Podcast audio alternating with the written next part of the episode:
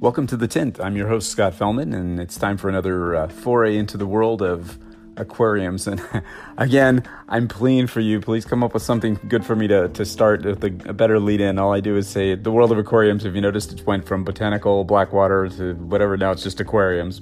Anyway, that's just me. I'm still learning this little art of podcasting, and it's been a lot of fun.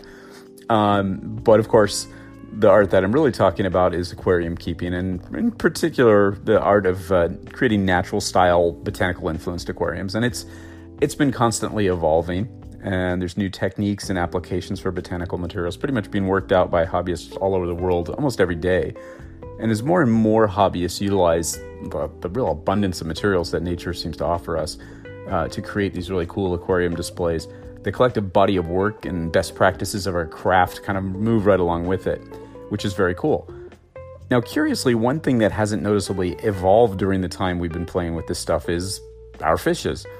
I mean, they kind of do what they've done for eons in the aquatic habitats, right? They're remarkably adaptable creatures, particularly when it comes to their physical surroundings.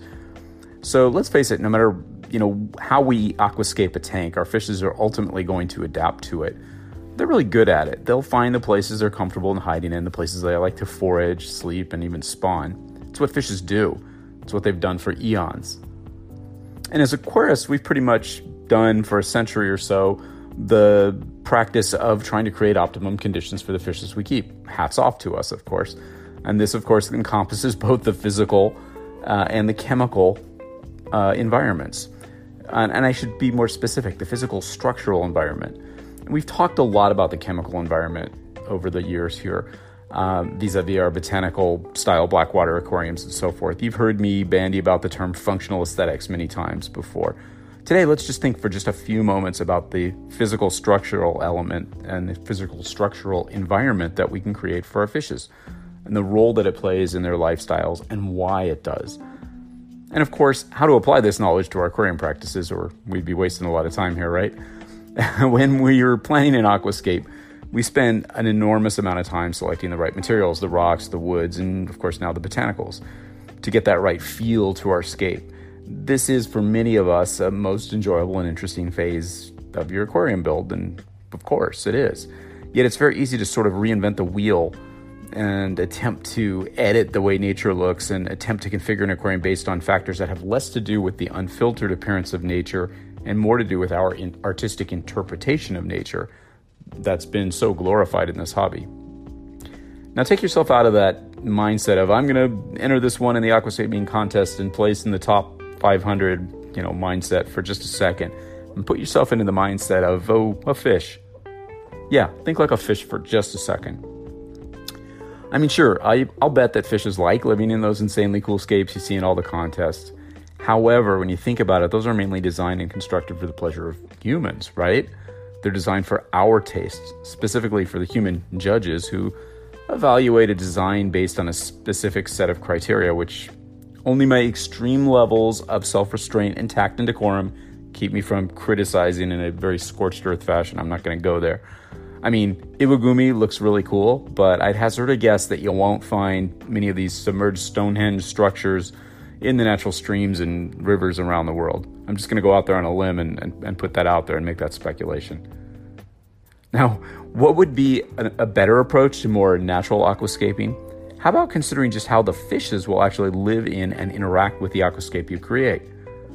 And my suggestion on how to pull this off effectively again, think like a fish a bit more, really might be kind of fun and educational to think about where your fishes are found in the natural streams, lakes, flooded forests, and rivers that they come from, and kind of work backwards. I mean, fishermen have been doing this for eons, right? That's how they find where the fishes are.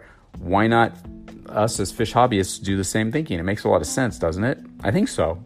I really do. So let's look at a few of the features in natural bodies of water where fishes are commonly found.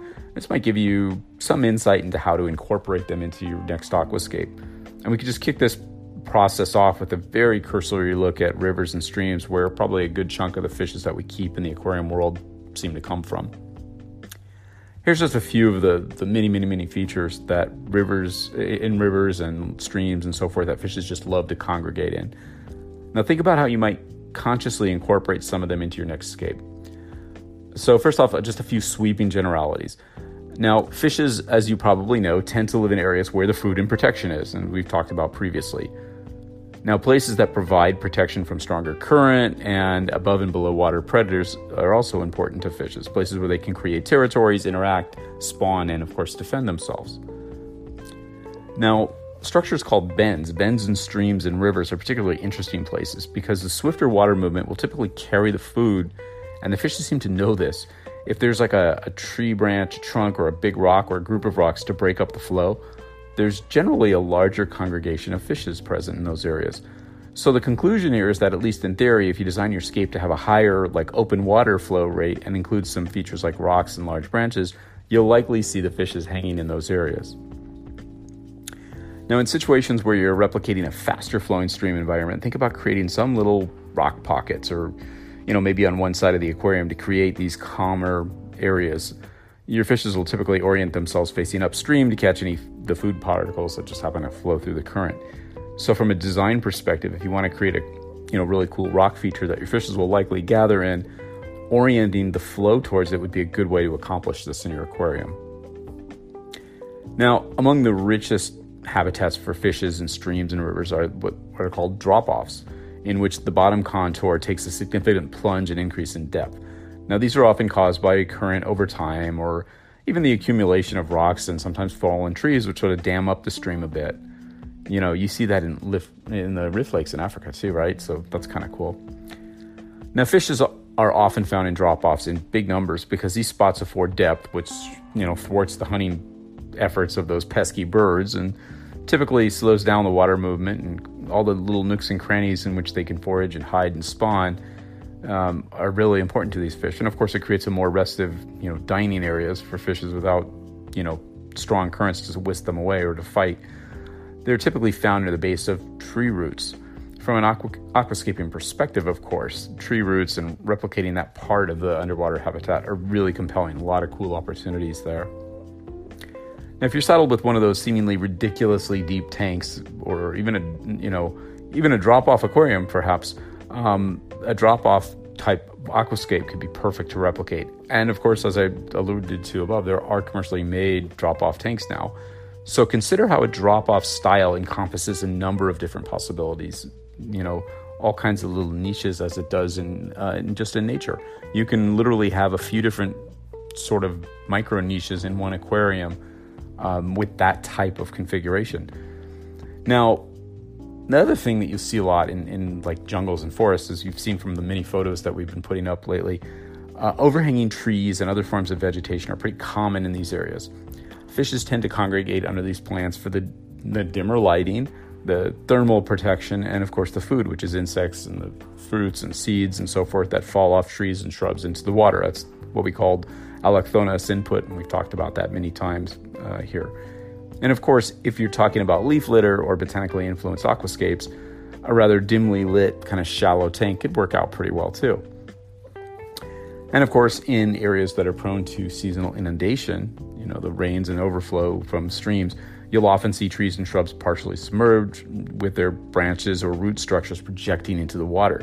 So imagine replicating that look in an aquarium you know, contemplate the behavioral aspects in your fishes that such a feature will foster. I mean, it'll be something really special. So you're talking about lots of leaves, small pieces of wood, and seed pods on the substrate, you know, doing what they do, breaking down, and, and that would just complete that look. And for a cool overall scene, you can introduce some riparian plants to simulate the riverbank for that matter. So you can create a really rich habitat with a lot of opportunities if you're creative and, and challenging yourself so why not create sort of an analogous stream or river feature known as what's called an undercut? Now, an undercut is pretty much the perfect hiding spot for fishes in a stream or river. And undercuts are features that occur where the currents have a, cut a little cave-like hole in a rock or substrate material near the, near the shore. You've probably seen them before. It's like a little inlet almost. Now, not only does this provide a lot of protection from birds and from you know other above water predators, it gives the fishes sort of express access to deeper water for feeding and to escape other predators. And trees growing nearby add to the attractiveness, of course, of an undercut for fish for the reasons we just talked about above. And um, that subdued lighting would really work, and in an aquascape it would work perfectly. So you can build up a significant undercut with lots of substrate, lots some rocks and some wood. Sure, you'd have some reduced water capacity in your aquarium, but the effect would be really, really cool. You know, aquascaping in general, um, as we've come to know it in the hobby, is really part art, part science, and every bit an interpretation of the natural world. And although we spend enormous amounts of time and energy, you know, encouraging you to look at and replicate nature and form and function, it's still a hobby and you should do what moves you yeah, in the end, design and build the aquascape that makes you happy, regardless of the style or design theory that you embrace. You gotta love, love what you're doing, or it's just no fun. However, if you're trying to create something just a bit different and perhaps a bit more true to nature, you might want to take a little field trip to a nearby stream or river, a creek, a lake, whatever, where your fishes and other aquatic animals, you know, live and just observe things from the perspective of how they interact with the features of the environment. You'll find it very interesting, very telling at the very least, it might open your eyes a bit and give you a different perspective on the way you know wild aquatic habitats evolve, function, and, and host fishes.